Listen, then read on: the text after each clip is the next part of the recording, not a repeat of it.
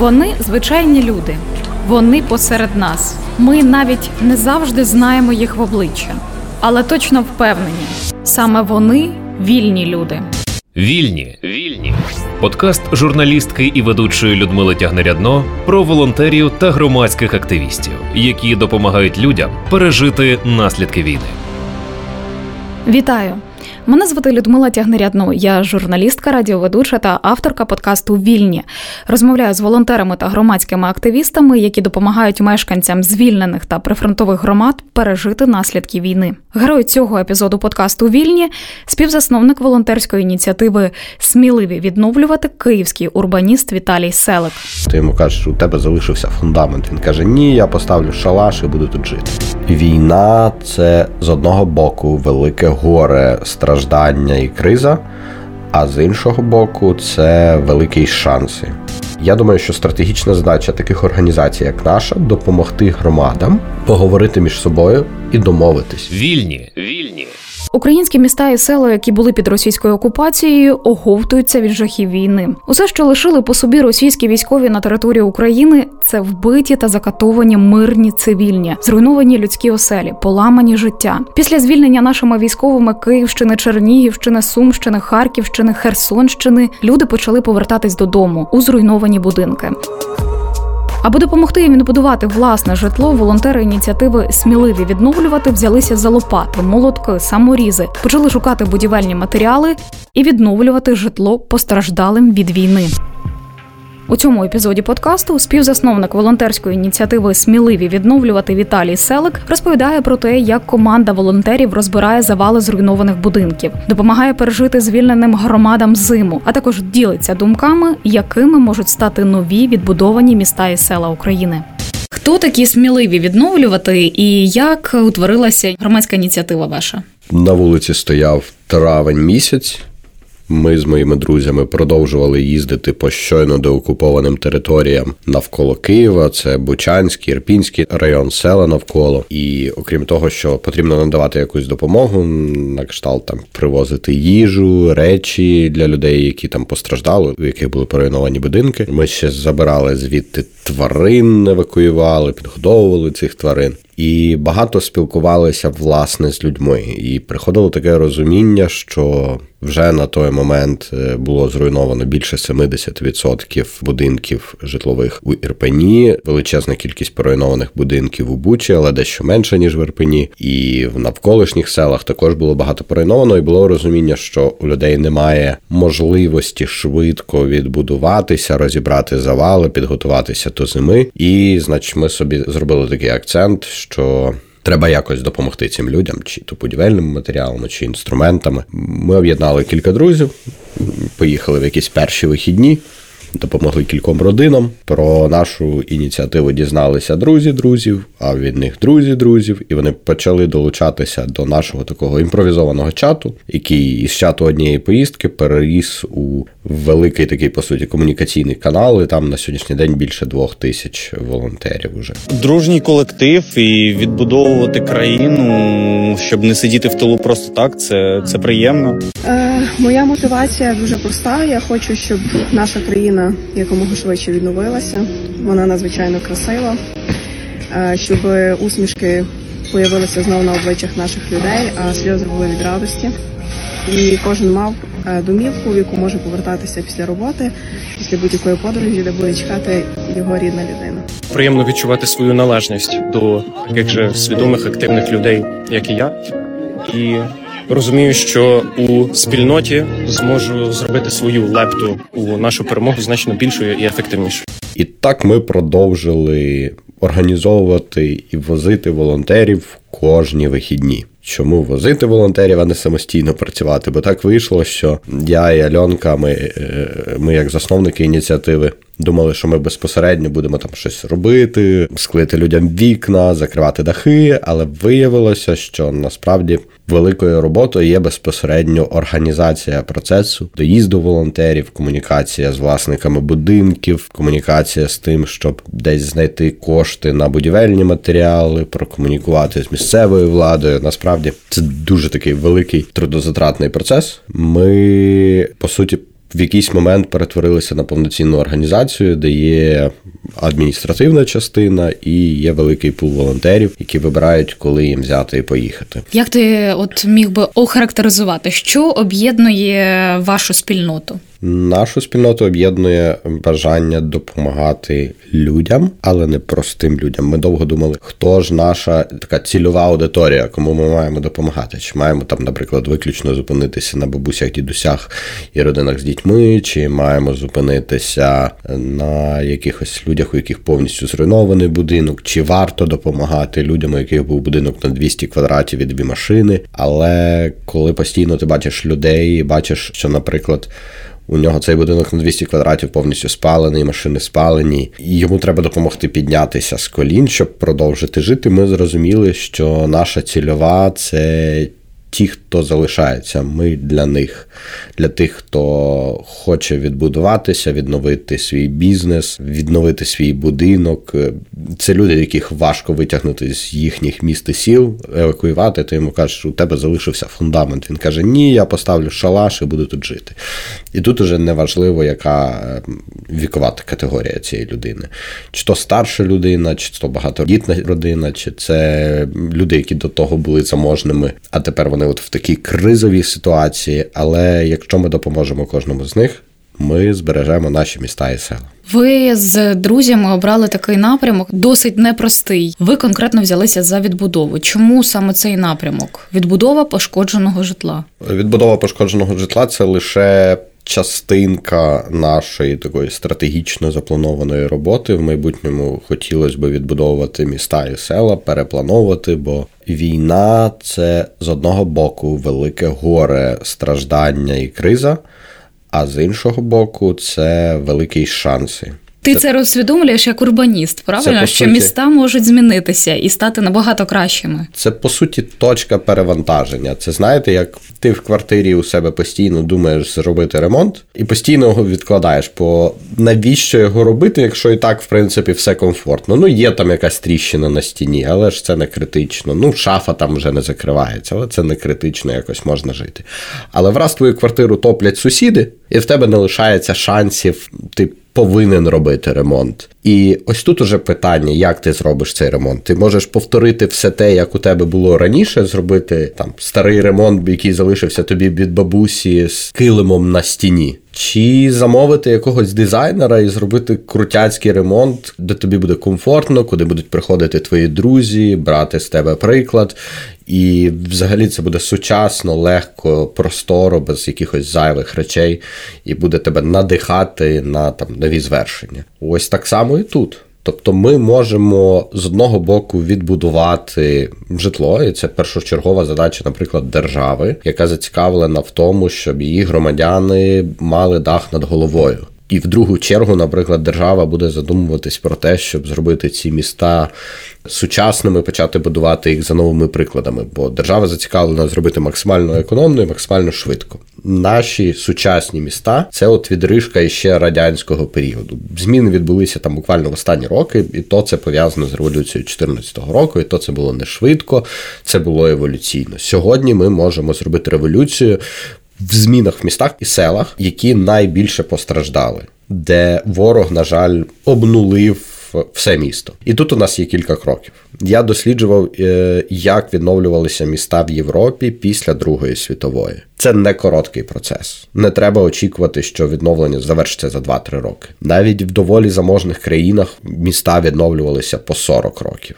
Це два покоління людей. Тобто ті, які найбільше постраждали. Таке у нас точно варто очікувати там в Маріуполі, в Бахмуті, в Ізюмі. І кожне з міст громада обирала свою точку, як вони збираються відновити свої міста. Причому це було як і в капіталістичній Європи, як казали в радянському Союзі, так власне і в радянських містах. Бо, наприклад, в тому ж Ленінграді саме громада вирішила, що вони хочуть максимально відновити старий центр, його залишити непорушним. В Києві громада довгий час теж захищала там стару забудову. Тобто, як нині будуть відбудовуватися міста, все залежить ось від найближчих двох років. Я думаю, що стратегічна задача таких організацій, як наша, допомогти громадам поговорити між собою, і домовитись, яким вони хочуть бачити своє місто через 40 років. Також це величезний шанс зараз змінити наші села. І сьогодні села у нас на такій догораючій дорозі, коли роботи там майже немає, не зрозуміло, що робити, не зрозуміло взагалі для чого існують села. Бо якщо раніше було зрозуміло, що в селі ти завжди знайдеш роботу, в селі ти завжди зробиш продукти харчування, то сьогодні люди хочуть там зробляти більше. Яким би ти хотів бачити ті міста, якими б вони могли бути? Які зруйновані російськими окупантами у багатьох міст і сіл України на сьогоднішній день можна про них сказати, що це міста і села можливостей великих. Там є велика можливість поїхати на вокзал, сісти в маршрутку і відправитись в Київ, Дніпро чи Львів, чи взагалі за кордон. Тобто люди не бачать, що робити в своїх містах через 5, 10, 20 років. От треба зробити так, щоб вони розуміли і бачили. Якими вони будуть високотехнологічними, футуристичними, це менш важливо. Важливо, щоб люди хотіли залишатися і розбивати свої міста і села. Єдине, що можу сказати, що у світлі сьогоднішніх величезних відключень газу, електрики, водопостачання, Україна може вирватися в Європі, а може в усьому світі вперед щодо енергонезалежності своїх міст і сіл. Вільні, вільні. Ви слухаєте подкаст Вільні. Мене звати Людмила Тягнерядно. У цьому епізоді ми говоримо з співзасновником волонтерської ініціативи Сміливі відновлювати київським урбаністом Віталієм Селиком. Кажуть, отут у мене, значить, троянди росли, отут у мене тепличка була, бачите, сюди прилетіли. Отут мого зятя вбили, а ось тут у мене корова була. Чим далі село знаходиться від столиці, тим більш незалежні там люди, самоорганізовані, і тим більше вони там просять е, дайте просто матеріали, а ми самі все зробимо вже хочемо переходити до комунікації з громадами щодо планування їхніх міст і сіл в тому, як вони мають відновлюватися після війни. Вільні, вільні. Але щоб розвиватися далі, треба вирішувати крок за кроком ті питання, які стоять нагальними вже зараз. А це нині зима, і треба якось людям, у яких зруйновані будинки, якось жити. Розкажи, будь ласка, як ви саме допомагаєте відбудовувати це житло? От з чого складається ваш день, коли волонтери сміливі відновлювати, приїжджають на локацію і допомагають певним людям, в яких е, зруйновані будинки. Ще кілька місяців тому це було більш стандартно, тобто в нас приїжджало до 10-15 груп волонтерів Бучу, Ірпінь, міста навколо, які допомагали і розбирати завали. Хтось допомагав ремонтувати вікна, вставляти скло, ремонтувати дахи, робити так, щоб у людини або з'явилося місце для встановлення якогось тимчасового вагончика чи для початку відбудови будинку, чи якщо в неї будинок є, але там є якісь в ньому дірки, щоб не дуло і не капало, щоб людина могла пережити зиму. Світла тут немає, провода обірвалась. Оцей стовп, там обірвані проводи.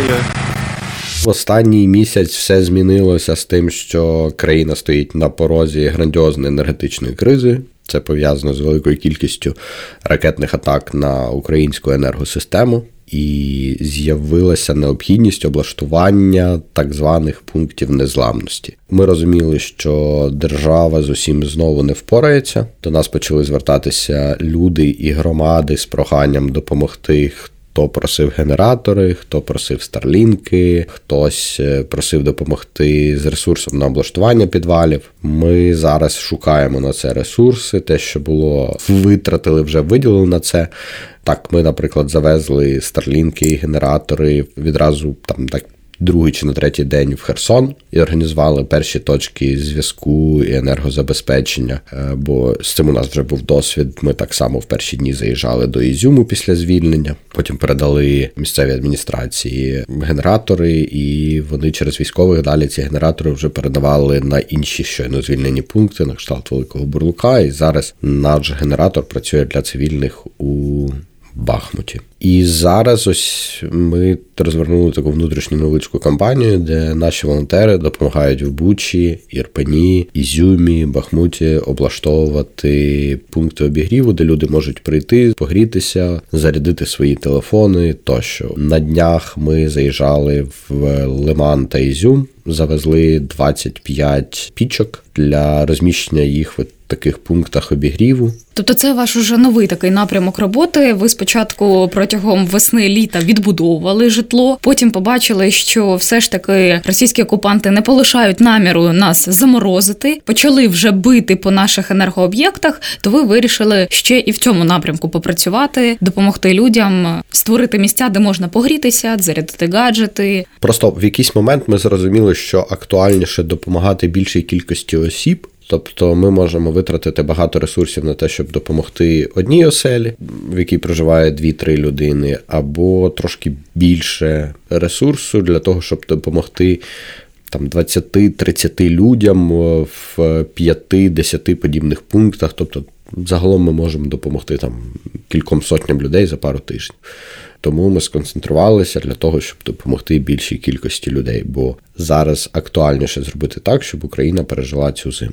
Якщо ще трошечки повернутися до вашої активності по відбудові житла, то як взагалі обирали тих людей, кому допомогти, і от скільки до зими вдалося відбудувати житла або підтримати це житло, законсервувати це житло? Ми ведемо статистику, і здається, у нас вже більше 200 осель.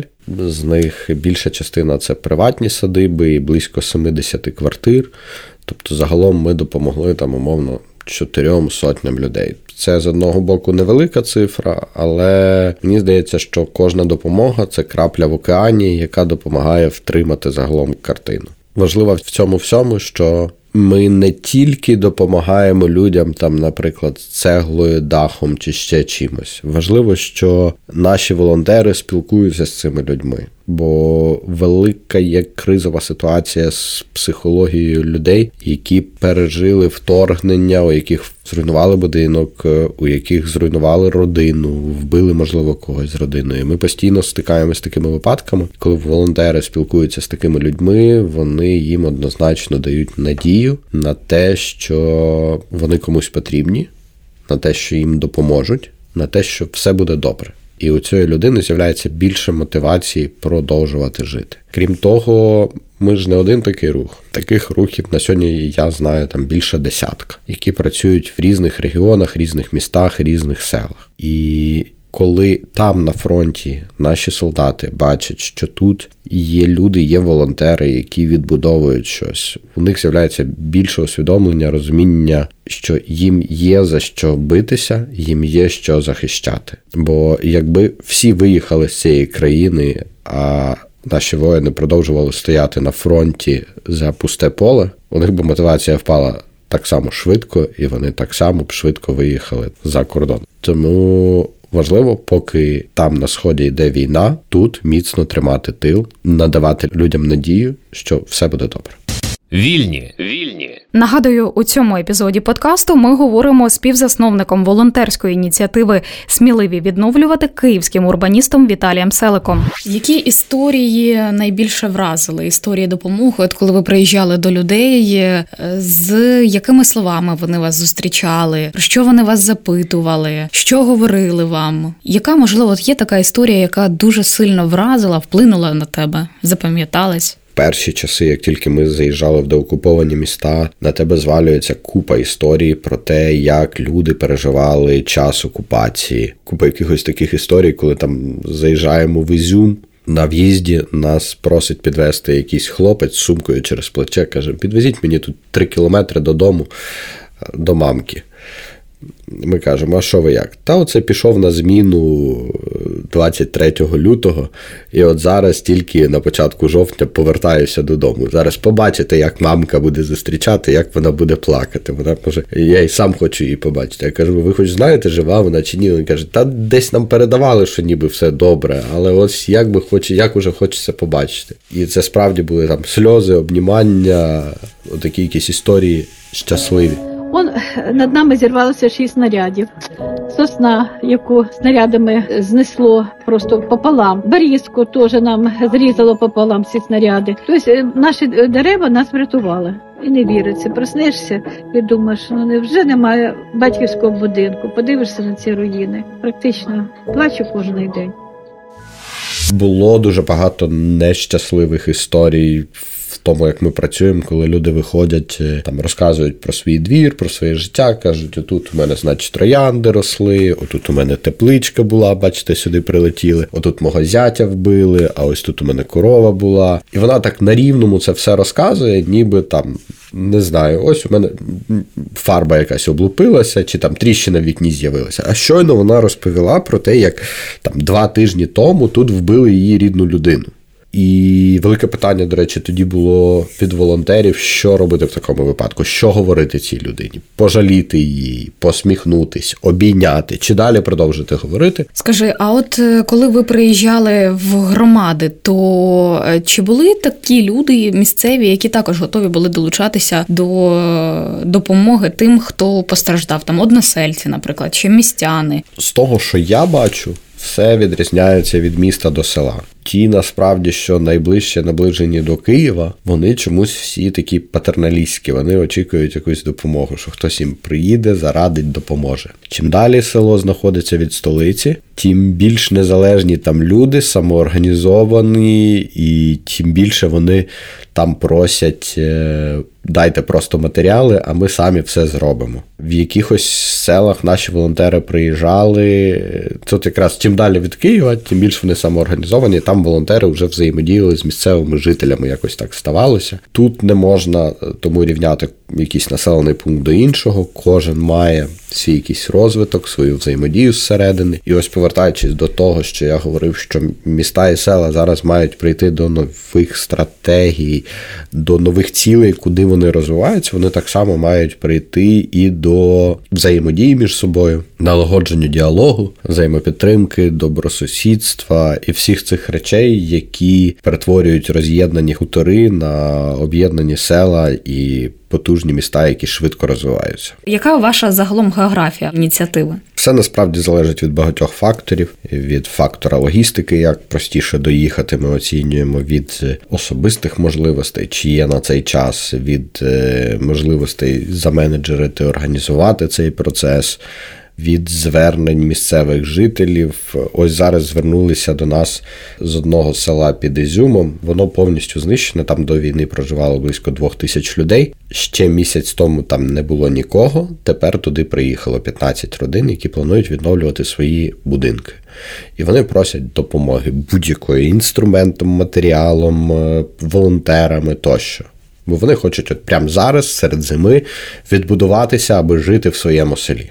Ви готові до них їхати вже зараз? Це сильна історія, але от конкретно сьогодні ми туди їхати не готові. Ось у нас є цей тиждень, наприклад, щоб проаналізувати всі наші можливості, чим ми можемо допомогти і чи можемо взагалі допомогти. Іноді, правда, емоції переважають. І якщо це там звільнений Херсон, ми їхали в першому гуманітарному конвої, але ми тоді зібрали допомогу. У нас був вільний якраз генератор для забезпечення ось таких тимчасових потреб. Ми розуміли, що в Херсоні зараз немає електрики.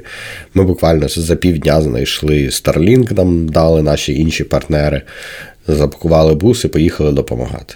Там нас вже чекали місцеві активісти, які допомогли розповсюдити гуманітарну допомогу і організувати оці пункти зарядки. Скажи, будь ласка, де берете будівельні матеріали? Наприклад, е, хто профінансовує паливо в машинах, гуманітарна допомога? Звідки та по різному ми насправді використовуємо всі можливі способи.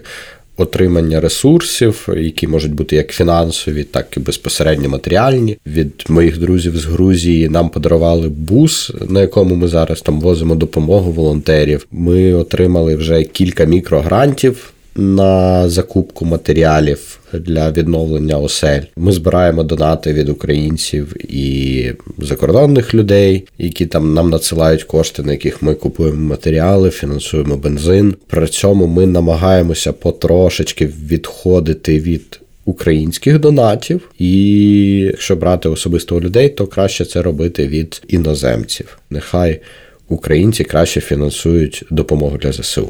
І буквально наостанок план на найближчий час. Я розумію, що зараз планувати дуже складно, але хоча б в короткотерміновій перспективі. Якщо плануєте щось уже. Ну на найближчий місяць ми точно плануємо облаштування пунктів незламності. Ось ми зараз очікуємо ще півсотні пічок, які ми повеземо на Харківщину, ще півсотні на Херсонщину і Київщину. Плюс ми зараз ще займаємося підвищенням мобільності. У нас є 600 велосипедів, які ми зараз ремонтуємо і будемо відвозити на деокуповані території. Ці велосипеди з Амстердаму. Хочемо переходити до комунікації з громадами щодо планування їхніх міст і сіл в тому, як вони мають відновлюватися після війни. Дякую тобі дуже за розмову. Я бажаю, щоб всі плани збулися, і щоб якомога швидше люди, які втратили свої домівки, аби вони їх відбудували і повернулися в своє власне житло. Дякую вам, будемо намагатися.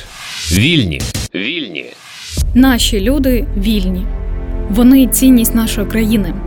Саме про таких щирих українолюбів, волонтерів, активістів та просто активних людей я розповідатиму вам у наступних епізодах подкасту.